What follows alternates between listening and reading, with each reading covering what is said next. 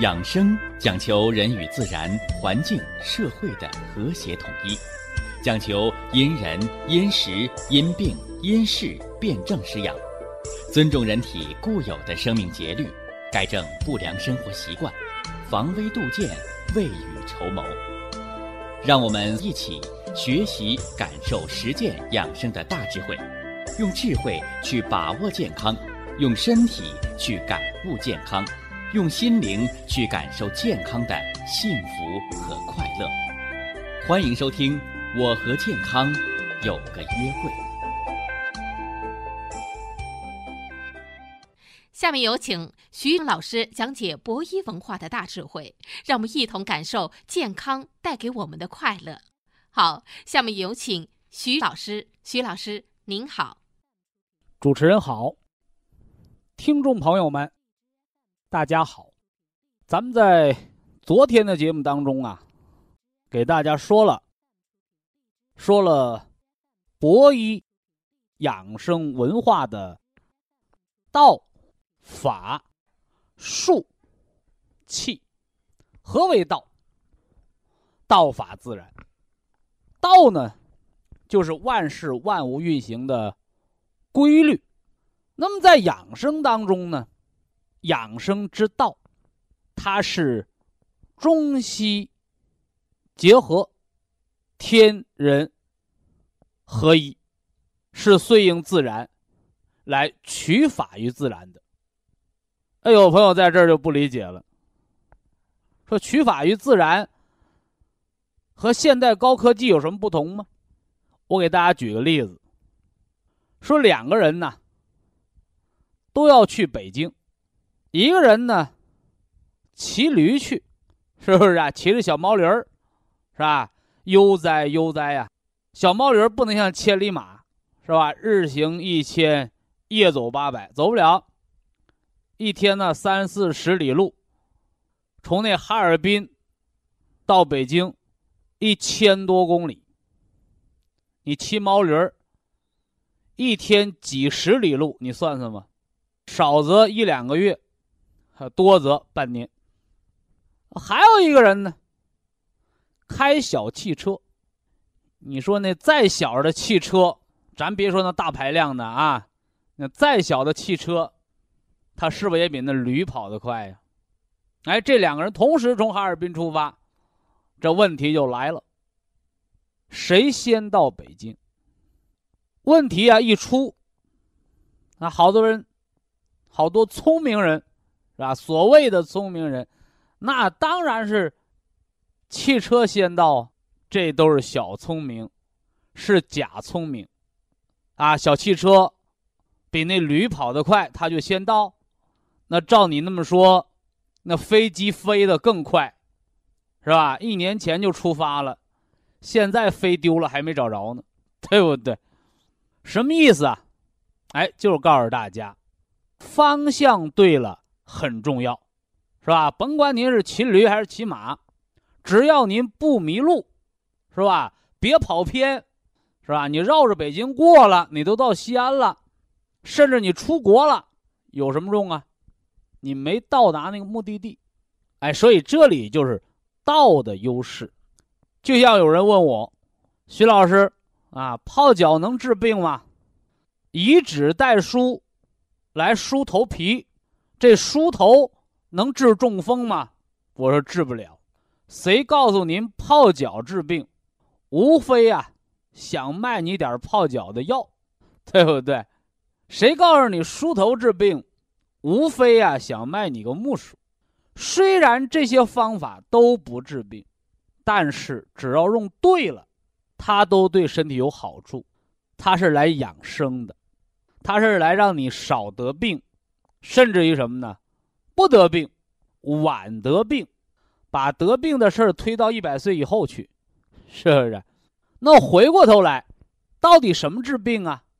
什么灵丹妙药，是吧？哪位神仙医生能把病人的病治好了，从此病人长生不老？有吗？啊，神话故事里说，那我们吃块唐僧肉吧，啊，可望不可及。所以呀。天底下没有治好了不犯，所谓的高科技让你一辈子不得病。记得前一段时间科学报道是吧？说人类发现了那个糖尿病基因，好家伙，结果去掉糖尿病基因之后，人却得上了比糖尿病更严重的恶性病，是不是啊？比糖尿病更恶啊！健康头号杀手，死得更快。所以呀，卤水点豆腐，卤水是毒药啊！那杨白劳还不上那黄世仁的钱，让人家一逼债，逼债没钱就要抢人家闺女，喝了卤水死了。但是中国人吃了一千多年的豆腐，那卤水点的豆腐，那豆腐却是食中美味，哎，而且豆腐。色白，又能润肺，又能除人的心火和五脏的烦躁，而且在食补之方当中，是吧？我们说一方水土养一方的人，一方的水磨出来一方的豆腐，是吧？我给大家讲过调治水土不服的最好的食疗方，甭管呢，您到哪儿去旅游。是吧？出了国咱就不知道了。反正呢，有中国人的地方，它就有中国的豆腐。所以，不管你是坐火车、坐汽车还是坐飞机，是吧？你还是骑毛驴去的，到哪儿，是吧？别忘了尝尝当地的豆腐。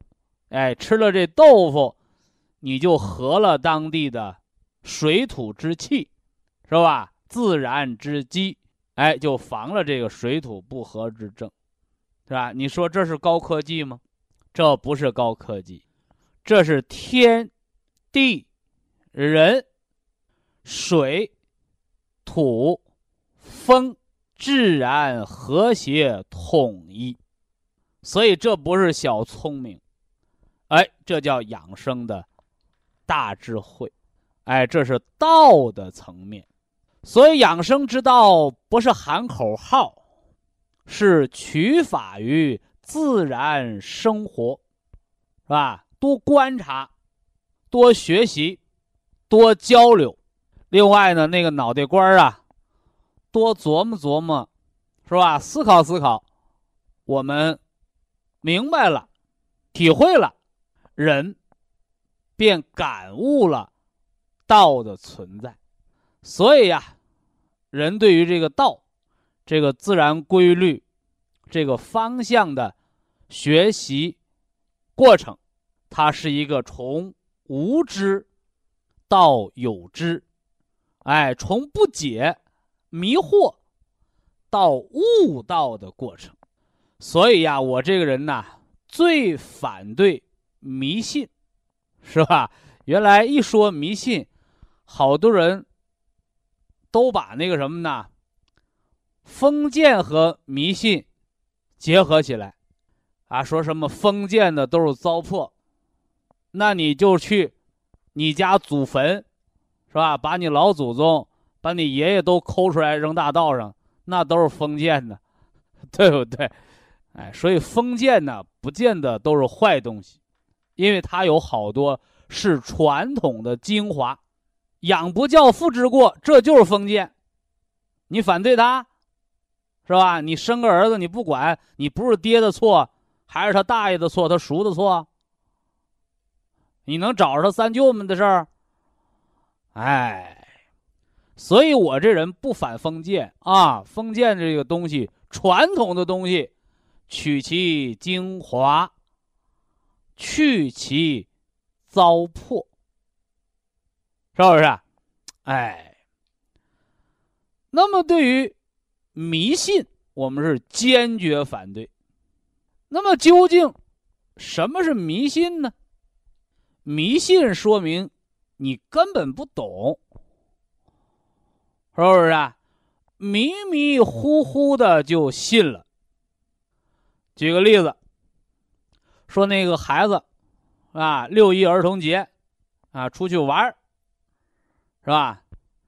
也没吃脏东西。是吧？也没摔坏也没有外伤，是吧？也没着凉。好家伙，回到家里就发高烧，高烧不退，是吧？怎么办呢？到医院检查没有病啊，血象也化验了，是不是？啊这肝功也查了，是吧？甚至连那肾炎也检查了，啥病没有，就是高烧不退。打上退烧针就好，停了退烧针就犯，怎么办？哎，结果呢，那当奶奶的说话了，说你这儿童节出去都玩什么了？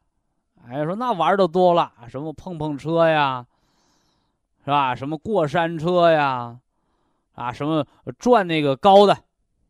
是吧？那个就说的太多了。哎呀，孩子奶奶一拍脑袋，哎呦，这孩子是不是吓着了？是吧？哎，结果你看家里都有老人吧？啊，我们讲这个不是宣传什么封建迷信吧？谁家孩子没吓过？谁家孩子没叫过？是吧？得了，哎，那孩子妈妈那封建迷信。是吧？哎，但是奶奶用那老方一叫，哎，好了，是吧？我们家也有好多这孩子惊吓了，叫孩子的一些方，是吧？啊，什么把那筷子枕枕头底下，把那个剪刀用红布缠了，给孩子睡枕头底下，是不是很多呀？哈，很多呀，是吧？你说这些是骗钱的，骗你一毛钱了吗？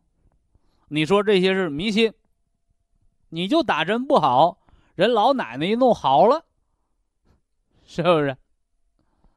是吧？其实这是什么呢？哎，你科学没法解释，但是中医可以告诉你，是吧？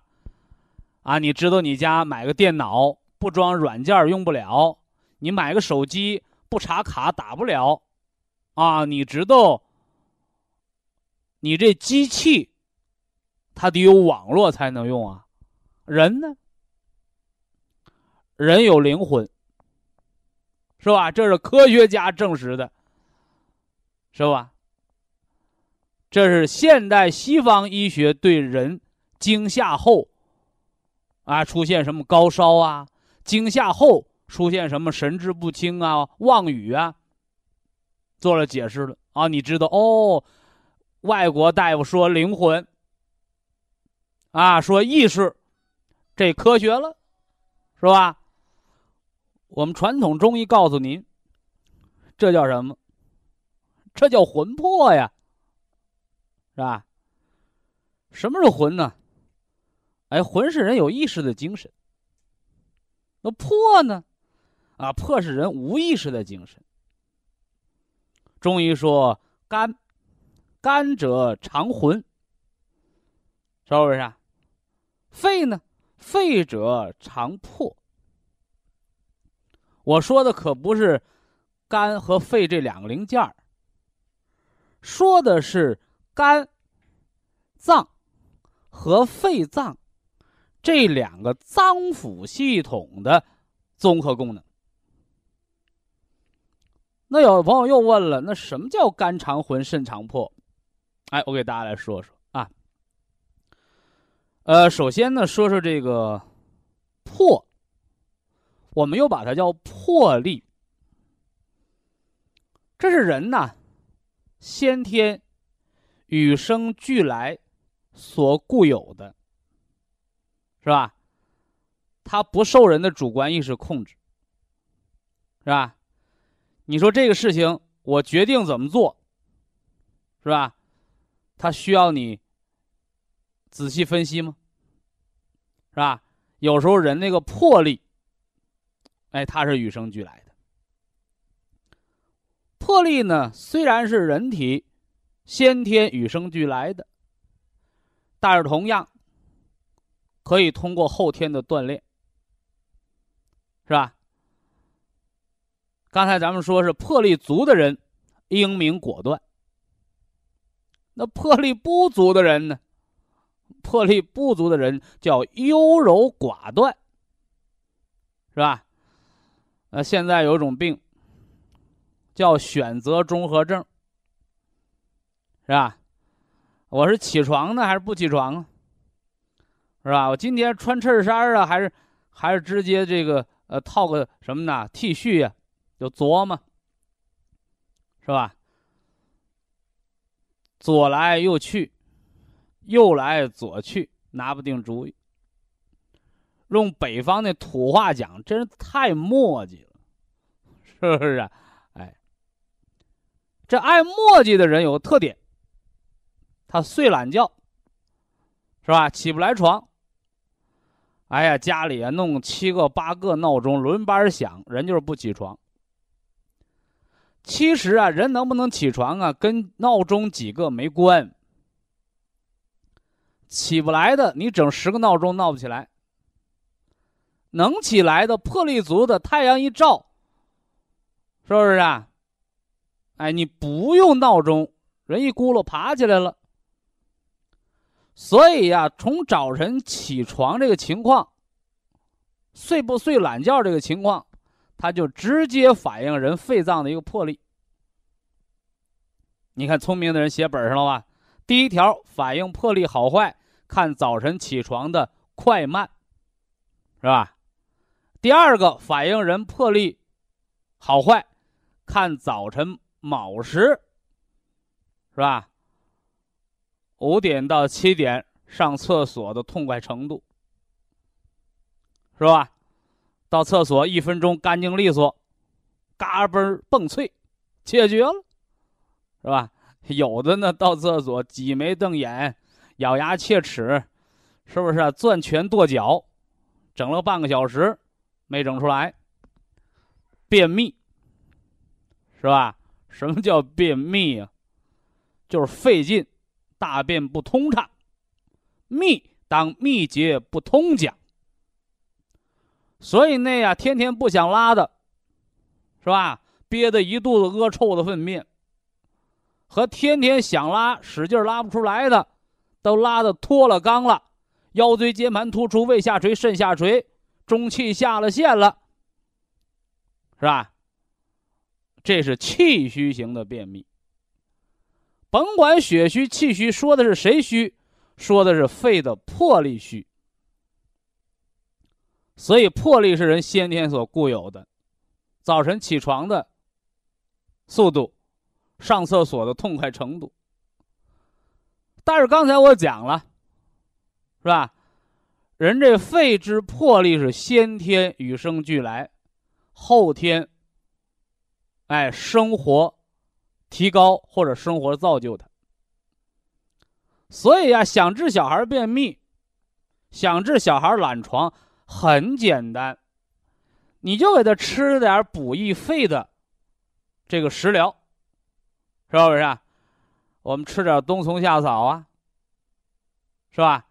当然了，那野生的太贵了，是吧？现在咱们中国种植冬虫夏草种植三百年，是吧？这个不叫转基因啊，野生的冬虫夏草，它是蝙蝠蛾。被虫草菌寄生，而后呢，那虫子的营养被菌吸收，长成根冬虫夏草的虫草菌。而人工的冬虫夏草呢，它不用寄生了，是人为的给那个啄树蝉的蝉蛹打一针，是不是啊？就像小孩那个什么呢，接种那个天花育苗似的，是不是啊？哎，那虫草菌种到那个蚕蛹里头了。啊，蚕蛹就开始发高烧，是不是开始挣扎？后来呢，虫草菌成功的接种到这蚕蛹当中，蚕蛹当中丰富的蛋白质、氨基酸，得，它就成了虫草菌的什么呢？哎，肥美的晚餐了。啊，最后呢，一个活生生的蚕蛹变成了一具空壳，啊，大家吃那个蛹虫草的虫草菌子实体的时候。他有的人不懂，啊，虫草菌子实体，那蚕蛹上长的黄金金、金灿灿的那个菌丝啊，他说这是冬虫夏草。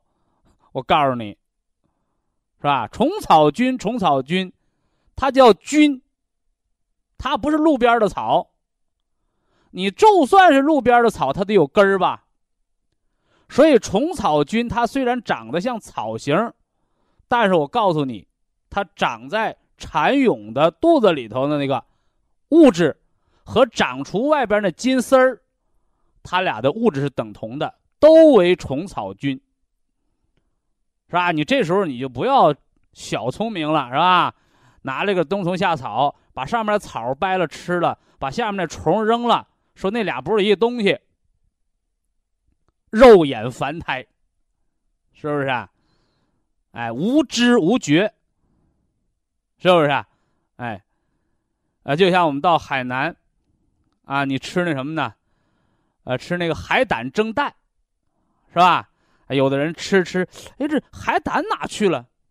就剩外边壳了。我告诉你，里边的东西都和蛋融为一体了，鲜着呢，美着呢。你不要认为哦，我就拿个海胆壳，好家伙，蒸个鸡蛋糕吃，呃，对不起，美味合二为一，是不是？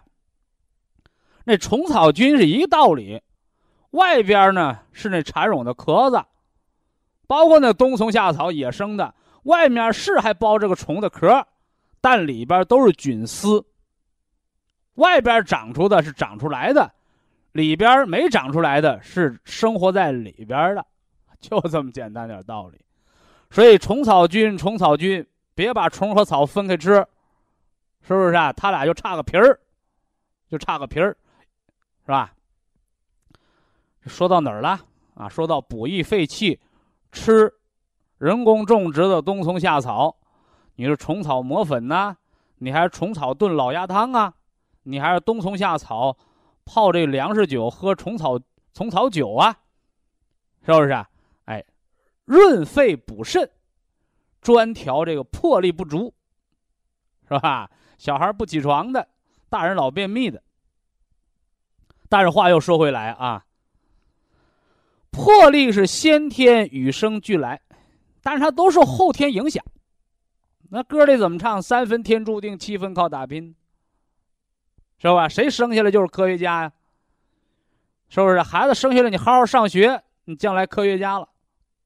孩子生下来你让他放羊去，你给我放放牛娃、放羊娃，你给我放放猪娃，你给我放个科学家，我看看。啊，所以后天影响很重要。所以现在你看，什么上厕所看书的，上厕所读报纸的，上厕所拿着手机打电话的，我告诉你，人为的在伤魄力。是不是？另外啊，这肺藏魄，它除了跟早上起床、早上上厕所有关，它还和什么有关呢？它还和晚上睡觉有关。睡觉打呼噜的，魄力不足，是不是？啊，睡觉冷了不知道盖被子冻感冒的，热了不知道蹬被子，那小孩尿炕，他均为肺的魄力不足，是不是？啊？更有人呢做噩梦。是不是啊？惊醒，是吧？也为肺的魄力不足。因为这些呀，用现代医学讲的潜意识里边的东西，是吧？它都受人的肺之魄力所控制。啊，所以养肺，养调养整个肺的脏腑系统，就是在养人的魄力。人的肺的魄力。不是说我今天上课学习，是吧？明天报个学习班，我增加肺魄力不是。它就是在人的什么呢？起居当中，啊，起床睡觉，是不是？上厕所吃饭，哎，就在这起居饮食当中，就造就了人的魄力，啊。那回过头来，说完了肺之魄，说说肝之魂呐，是吧？啊，我们小的时候看那个教育的电影，是吧？说我们中华民族，是吧？要有民族之魂，啊，民族之魂。说啥是一个民族的魂呢？是吧？哎，就是一个民族的精神，一个民族的历史，一个民族的文化，是吧？那么中华民族之魂，它是由啊几万万、数万万，是吧？炎黄子孙，生生不息。啊，这里边有战争的历史，有文化的历史，啊，有被侵略的历史，啊，造就了这个魂。所以魂呢，它的内容就非常丰富了，是吧？那中医说叫肝藏魂，魂怎么表现呢？是吧？一个人呢有多大能耐，一辈子能有多大成就，能有多少的学识？那就看你这肝好不好。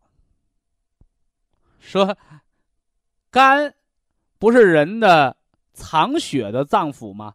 肝藏血，能屈能伸，是吧？主怒，主人一身之筋，是吧？开窍于目，主爪甲，这都是肝的脏腑系统管的。怎么今天这肝脏还管人一辈子有多大成就啊？当然，因为大家别忘了，在我们中华经典的中医文化巨著《黄帝内经》在十二关的论述当中，啊，脏腑十二关的论述当中有这样的话：肝脏将军之官，谋略出焉，是不是啊？谋略出焉。是吧？我一说将军，好多人就想到了，呃，能骑马打仗，是吧？能端枪扫射，啊，能够冲锋陷阵。你那都是莽夫，你那不叫将军，你那充充其量说，那算个冲锋陷阵的什么呢？啊，莽夫，啊，那何为将军呢？将军者，运筹帷幄之中。是吧？决胜千里之外，所以将军乃帅才也。啊，中国古代就有大将军一职，是不是啊？那就相当于三军统帅。所以说，你打仗呢，顶多算个先锋官，算不错了，是吧？所以，甘者将军之官，谋略出焉。他说啥？哎，这就是肝脏的肠的神。叫魂，说明肝呢有谋略的作用。不但有谋略，他还得有胆识，是不是？这事儿我光想想一辈子没敢干，那白寻思了，想出抑郁症来了。这事儿我能想能做，是不是？敢赢敢输，是吧？这是肝脏将军之官，谋略出焉之所在。那么这个魂。它是怎么来的？是吧？这魂是怎么来的？哎，魂它由肝脏所主，由肝胆相照。同样，啊，同样，别忘了，心者君主之官，肺者相父之官，肾者坐将之官。啥意思？嘿，你国家打仗，是不是啊？民族战争，好家伙，就一个将军，光杆司令，你能赢吗？所以人是一个有机的整体，肝之藏魂，将军之官之谋略，他要有他的物质基础，他要有他的能量基础，他要有他的精神基础，是不是？所以说你心神怎么样啊？是吧？你肺魄怎么样啊？你脾意怎么样啊？是吧？这刚的将军老得抑郁症，老钻牛角尖，能行不行？啊，这肝脏将军太能干活了，太能谋略，太能打仗了。后院他军队粮草跟不上，都饿死了，是吧？哦，肾的坐将之官，科学家搞发明的，对不对？哎，所以这是五脏藏神的文化，听着玄嘛，是吧？有人说中医太玄啦，中医啊太神奇了，那都是没文化的人，是吧？有这种思想的人，中医早晚得失传。但是呢，听完这档节目之后，很多人看到了中医的科学性，啊，所以中医它的可持续性发展，它的传承，靠的不是几句神奇呀，啊，是不是啊？悬啦！哎，你要知道里面的文化所在。以下是广告时间。博一堂温馨提示：保健品只能起到保健作用，辅助调养；保健品不能代替药物，药物不能当做保健品长期误服。什么是元气？元气。咱们单从它这个字面的意义来看，元，大家比较熟悉的就是元旦，啊，新年的第一天叫元旦，元年，哦，哪个哪个朝代的元年，哦，第一年叫元年。那什么是元气呀？元气就是人的第一口气，本源之气，开始的气。说“元”字啊，大家明白了，叫开始。那什么叫气呢？现在好多人随着这个社会的发展啊，科技的进步啊，人都开始减肥了，吃蔬菜，吃水果，啊，不吃主食，不吃米饭，不吃馒头，不吃包子。换而言之来讲，叫不吃粮食。大家伙知道什么是粮食吗？粮食就是米，米是什么？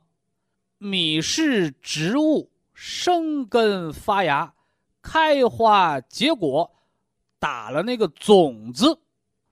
所以大家注意，元气的气，啊，你看现代人都写简化的气，啊，啊，你出去旅游，啊，你在好多地方还能看到繁体中文那个气，哎，是个米，哎，简体的气字下面有米，是五谷之气。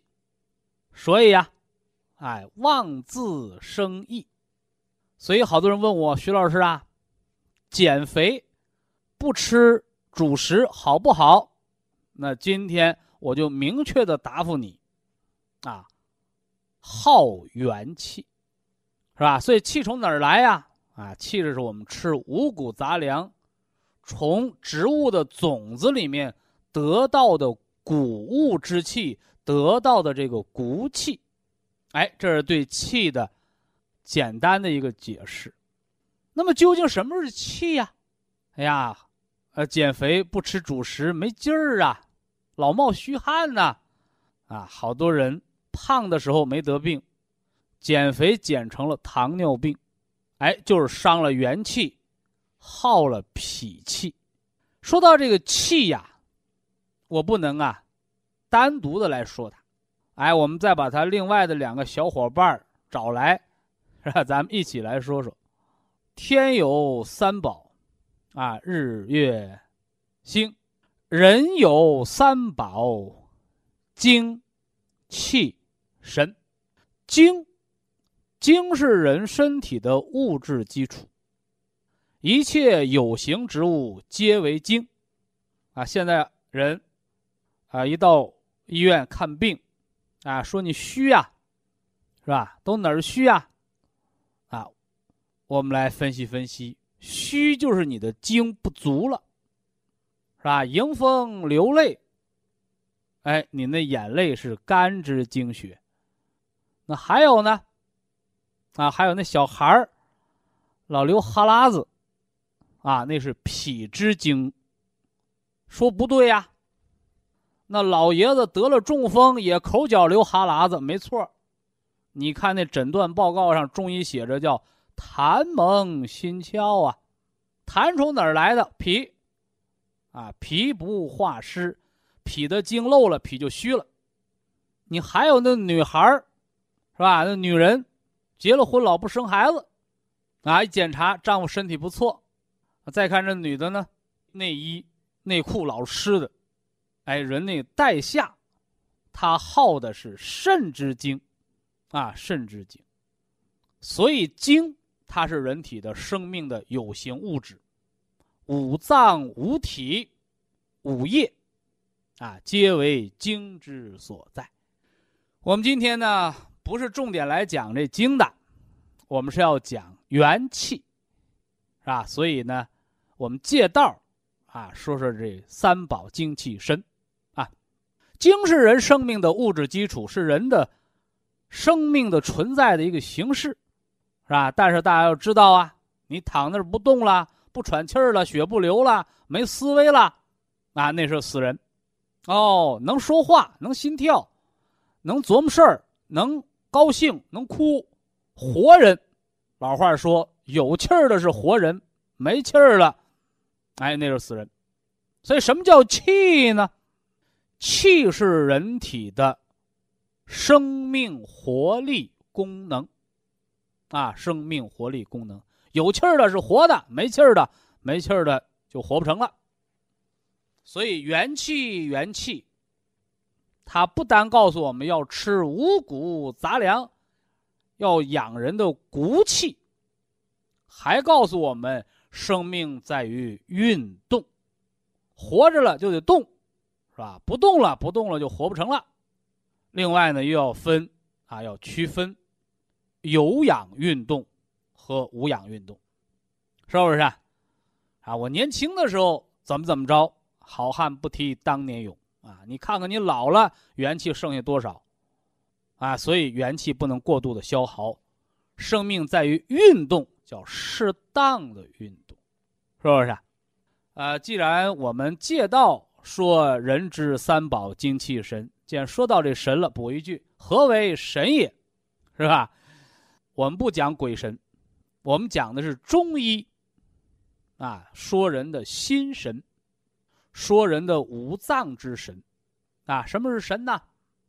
哎，神是，在人体精和气都特别足的条件下，而产生出来的对外界的一个影响。哎，所以我们常说精神，精神，啊，精足了，气旺了，你才有神。呃，精也不足。是吧？脑萎缩、低血压、贫血，啊，气呢也大亏，浑身没劲儿、冒虚汗。你再看那神呢，那那眼珠子不转，目光呆滞，像死鱼眼睛一样，啊，那是老年痴呆症，叫失神，啊，那神呢，那神就没了。所以呀，我们大家一定要明确，养生。是吧？养的是什么？养的就是这三宝，精气神。那么养生从什么时候开始呢？哎，从元气开始，是吧？什么叫元气？元是开始，气是生命的功能，是靠吃粮食、吃五谷杂粮得到的骨气。那没听说过谁家孩子生下来就能吃碗大米饭呢？对不对？啊，他得靠母亲的乳汁来哺育大，是吧？所以啊，那母亲身体壮的、气血足的，那奶水就足，啊，那剖腹产的、气血亏的、贫血低血压的女子，啊，自己气血就亏，啊，那奶就喝不上，没有母乳，你就得人工喂养，是吧？那元气。是吃乳汁来的，还是吃大米饭来的呢？哎，这就要说说先天之元气和后天之元气。哎，大家要做记录了啊！先天之元气禀受于父母，后天之元气依赖于五脏。这大伙儿一定要把它闹清了啊！什么叫先天之元气禀受于父母啊？啊，现在人都搞胎教，是吧？啊，是怀了孕了听音乐，怀了孕了去听这个什么课程，对不对？啊，没坏处。但是，我来告诉他，这已经不是元气的开始，啊，这已经是元气在培育的过程当中。啊，另外还要告诉大家，怀孕期间母亲的心情的愉悦，啊，起居有常，情志有度，非常非常重要。因为人在后天呢，啊，被医生称之为遗传疾病，啊，一找爹也没有，妈也没有，啊，爷爷奶奶都没有的遗传性疾病哪儿来的？啊，都是怀孕期间不良的情绪造成的，是不是？哎，所以啊，怀孕期间这个母亲的心情，是吧？母亲的身体状况，它直接影响到这个孩子。那么元气，他的调养到底该从什么时候开始呢？哎，其实从父母搞对象的时候就开始了，是吧？哎，我们打个比方啊。啊，其实孕育一个健康的宝宝，啊，就和那个农民，啊，种地一个道理，父精母血，是吧？种瓜得瓜，啊，种豆得豆，啊，所以现在不单咱们国家，啊，世界上，现在这个不孕不育领域，啊，存在很多的难题，啊，结了婚就生不了孩子。啊，做试管他老不成功啊！哎，其实他们呢，都应该来学学中医。啊，或者简单的来说，你都去向农民，啊，学点知识，所以人的元气呀，是从父母那儿得来的本源之气。这个本源之气，一个是母亲的土地肥沃。是不是啊？你都是盐碱地，你还指望它大丰收？那不可能。哎，所以看老一辈人，是吧？结婚娶媳妇儿，啊，啊，为什么要相亲？是吧？啊，父母之命，媒妁之言，是吧？那为什么要让父母亲来把把关呢？啊，因为那个健康的儿媳妇儿，啊，对这一家人的后代的健康，那是举足轻重的作用，啊，因为那是基础。什么样的地，它决定什么样的产量，是不是啊？所以说，你看，在那个封建社会，啊，那个媳妇儿不生孩子，几年多大岁数，那叫写休书的，是吧？我我们不说他和现代法律和现代的人文学，是吧？我们就说最简单的，因为那是一个民族，啊，它能传承。一个家族，它能传种接代，它能繁衍生息的关键，啊，当然了，封建有封建的局限性啊。那光有肥沃的土地就够了吗？是不是啊？你给那土地种个鹅卵石，你给我长个大豆我看看，是不是？哎，那么什么叫复精啊？哎，就是种子，哎，种子用现在医学来讲，哎，就是精子的成活率，是吧？你别小瞧那一个小蝌蚪，好家伙，它遗传的基因密码，啊，是几台、几十台甚至几百台电脑的信息所无法存储的，那了不得，是不是？所以这是里边蕴含着很多的文化和信息内容啊。所以元气禀受于父母啊，禀受于父母。啊，所以包括咱们国家有这个优生优育的政策，哎，就是让我们的元气有一个好的开端，是吧？另外呢，你看，啊，母亲在怀孕期间的，是吧？这个生活呀、调养啊，啊，这都是在养元气。那么元气的后天呢？啊，十月怀胎，一朝分娩，呱呱坠地。啊，元气的后天。啊，元气的后天，它滋养着人的五脏。大家一定要知道元气的作用啊！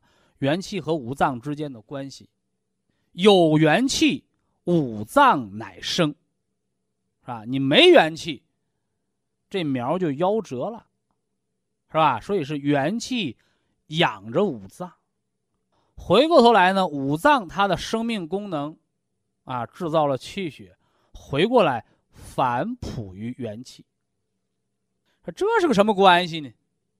哎，告诉大家，元气就是本钱，是吧？元气滋养五脏，是吧？元气把本钱投给五个人去做买卖，你别都赔啊！你把我这本钱赔没了，对不起，咱这小命玩完了。哎，所以五脏呢，哎，他又要把气血回来，存到这个元气这儿，啊，他得有利息呀，是吧？所以元气对人有什么作用啊？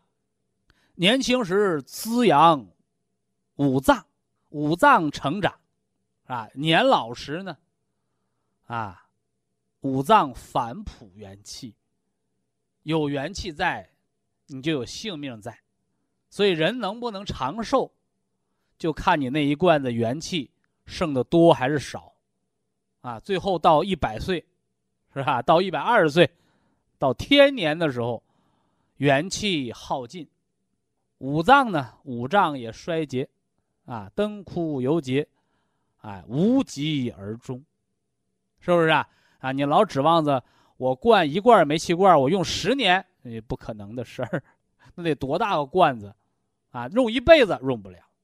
所以呀，一罐煤气罐你省着用，它多用几天啊，即使是半罐气儿，可能用的时间也比那一罐气儿，你老开上大火苗，是吧？你不知道收敛，比你浪费要活得久得多。所以这就是元气的养生的文化。非常感谢徐正邦老师的精彩讲解，听众朋友们。我们店内的服务热线零五幺二六七五七六七三七和零五幺二六七五七六七三六已经全线为您开通，随时欢迎您的垂询与拨打。客服微信号二八二六七九一四九零，微信公众号搜索“苏州博一堂健康管理中心”。下面有请打通热线的朋友。这位朋友您好，您好，哎，您好。啊，我是临沂的客户。啊，临沂听众，嗯，啊，您好，我想那个咨询一下，呃，我今年呃快四不到四十岁，哦，那比我还小呢，嗯，呃，脱发，呃，就是脱发脱的挺严重的，而且发为血瘀，嗯，发为血瘀。血气血有余粮长头发，气血余粮多头发茂密，气血没余粮掉头发呗。还有两两三块斑秃，就好多年了。肝脏的金风啊。嗯，一直是好了之后，然后过一段时间又有斑秃。这个吃什么呢？吃那个绿加金。我这个绿加金吃了吃了六天。我流了三次的鼻血，所以我不大敢吃了。你吃不吃绿加金和你流不流鼻血之间没关系。鼻血叫鼻衄，是肺脏走火。我吃绿的是养肝血，我吃金的是养脾脏的气血。另外还要知道，吃保健品和吃药的区别。嗯，吃药有个半数致死率，就是吃药把一半的小白鼠吃死了，这叫半数致死率，也叫药毒。吃保健品不允许把小白鼠，也不许把人药死，只能给你撑死。就你把这绿的金的弄上三碗两碗，拌上大米饭吃，吃完了也吃不死，能听懂这话不？这叫保健食品的安全性。哦，他就是说我我每次就是沏一小碗，然后今天是掉头发，明天就是经血干，后天就开始什么呢？面色枯槁，就这么个过程啊。哦哦哦哦，还有那个睡眠也不是很好，睡眠就是睡不很沉，深度睡眠。血不养心，心不眠，这话能听懂吗？嗯。就是我兜里有钱了，我今儿不上班，在家歇着。你兜里没钱，今儿不上班就得要饭，就饿死了。上班不？明白这意思吗？嗯。还有一点，就你那斑秃，说了半天斑秃，知什么叫斑秃不？老百姓俗话叫鬼剃头。嗯。哪来的鬼？你不给鬼钱，鬼给你上班剃头？那么鬼为什么会出现斑秃、鬼剃头这个现象？叫肝脏的经风。什么叫经风？就是肝脏大量的气血亏虚，你才会头发一片一片的掉，连头发根儿都没找着，掉哪儿都不知道。嗯嗯嗯，明白吗？所以说，鬼剃头这个病、斑秃这个病和癌症病人的放化疗把头发化掉了是一个损害。哦，他是化疗药化的肝血亏、呕血拉血，完了掉头发，挺好一个秀发变成了秃头了。嗯，对。而你这个呢，今天掉一片，明天掉一片，你推光了，它也是个秃头。嗯，是，是。所以说你肝血亏的，如果只是脱发，说我头发变稀了，还不到四十谢顶了，这只是个轻度的肝血亏。而你经风就是一片一片的掉，是严重的肝血亏，还会出现眼球震颤、手哆嗦，这都会逐渐逐渐的形成肝风内动。明白吗？嗯嗯嗯，那我就吃这个绿加金啊，就一直吃这个绿加金。你吃绿加金跟你鼻子出不出血没关系。那我一吃吃这个绿加金之前，以前不流血，真的不流血。我第一天吃了之后，第二天早晨就开始鼻子流血，我还没那个没很当回事。你第三天、第四天你接着吃，让它天天流，让它流干净，看怎么办。哦，这样的。女同志有人来月经鼻子流血，叫什么病？知道吗？叫皮部统血，西医叫子宫内膜异位症。嗯，子宫内膜异位症，你的气血现在到不了头上，所以头发花不焦，花干了，能听懂这话吧？嗯，你头皮上没有干血，所以头发没根儿掉了，对吧？现在血给你往鼻子上顶顶，你是鼻子往出窜血呀？你还是鼻拗啊？你还是鼻子有血丝儿啊？不是，还是早晨一起来满床满枕头都是血呀？呃，就是呃，早晨一洗脸就呼就顺着就流出来了。拿凉水洗洗脸，啊，完了你接着吃，它过两天就不流了。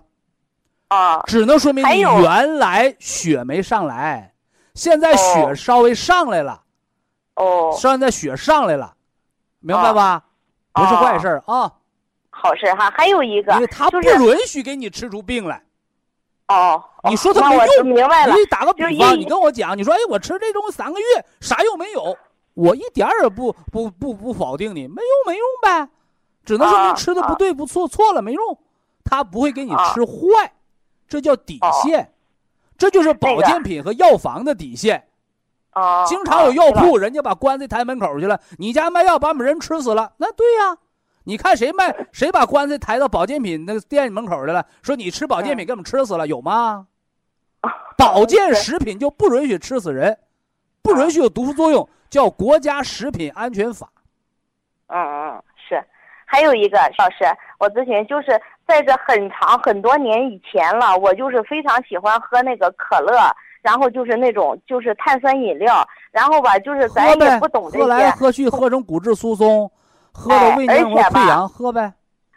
而且从冰箱里拿出来就喝，然后吧，喝冰箱的冰镇的矿泉水饮料还得过敏，还得皮肤上长这个这个什么呢？长黑斑，完了接着往出鼓闷头，喝呗，造病呗。现现在不喝了，就是说现在哈很多症状好像都是我我自己想的，可能是喝那些喝出来的。我身体里边有湿气，有寒气。你要喝那个，是喝了仨月，那现在开始得病。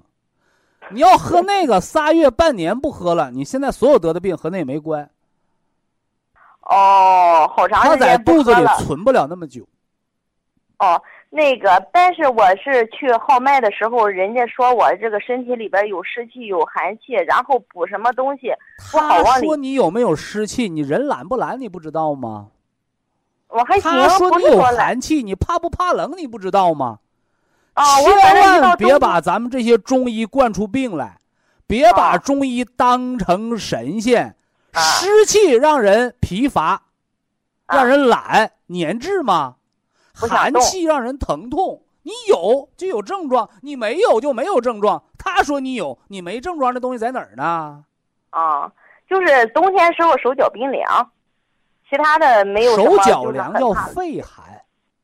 嗯肺喘气儿那个肺，嗯这是管手脚的气血的哦，叫嗯肺主人一嗯身之气，达到手脚末梢嘛。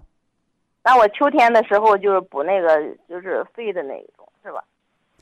你要是春天如果咳嗽，如果开春鼻子就不通，那你现在也可以补，现在也可以补。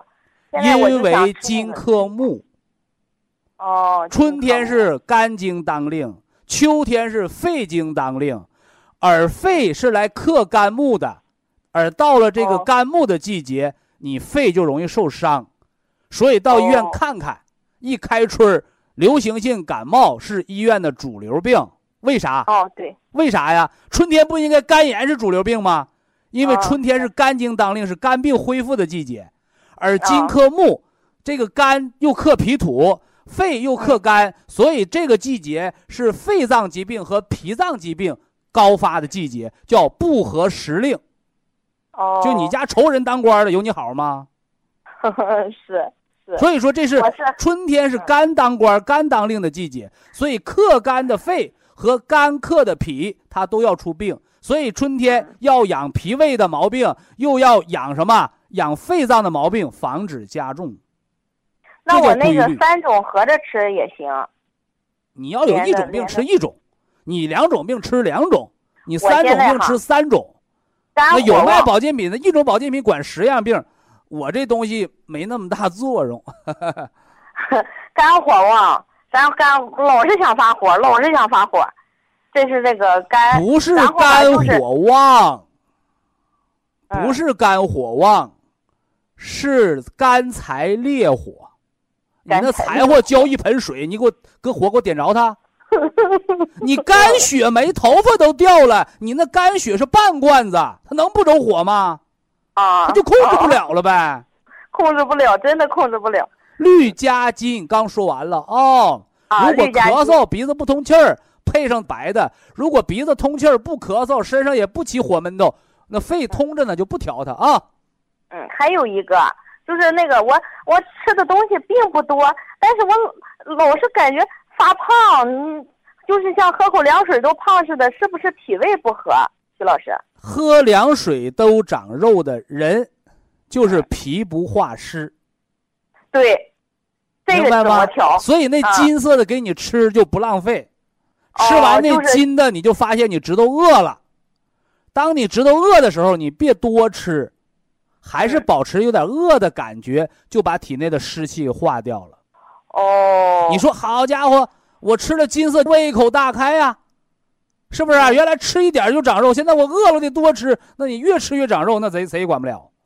嗯，保持那个饥饿感叫化湿，嗯嗯那个嗯湿体内有湿的人就不知道饿，我不吃不知道饿，为啥？体内有湿啊，脾是嗯湿气把脾给困住了，人就没有饥饿感了呗，嗯，明白了吗？那我啊明白了。哎，然后那个五子粉，五子粉，我现在我的孩子现在九岁了，九岁了，我给他、长个儿的都能吃啊，和奶粉或小米豆哦喝都行啊。或小米特别那个子就是长得太快的孩子，长得腿都疼了，那都得吃啊。生长期骨啊痛，嗯，啊。好的，绿加哎好了好了，哎呀，又把一个人从无知变为有知啊。好，非常感谢徐正邦老师，我们明天同一时间再会。听众朋友们，下面请您记好，苏州博一堂的地址是在人民路一千七百二十六号，服务热线零五幺二六七五七六七三六六七五七六七三七。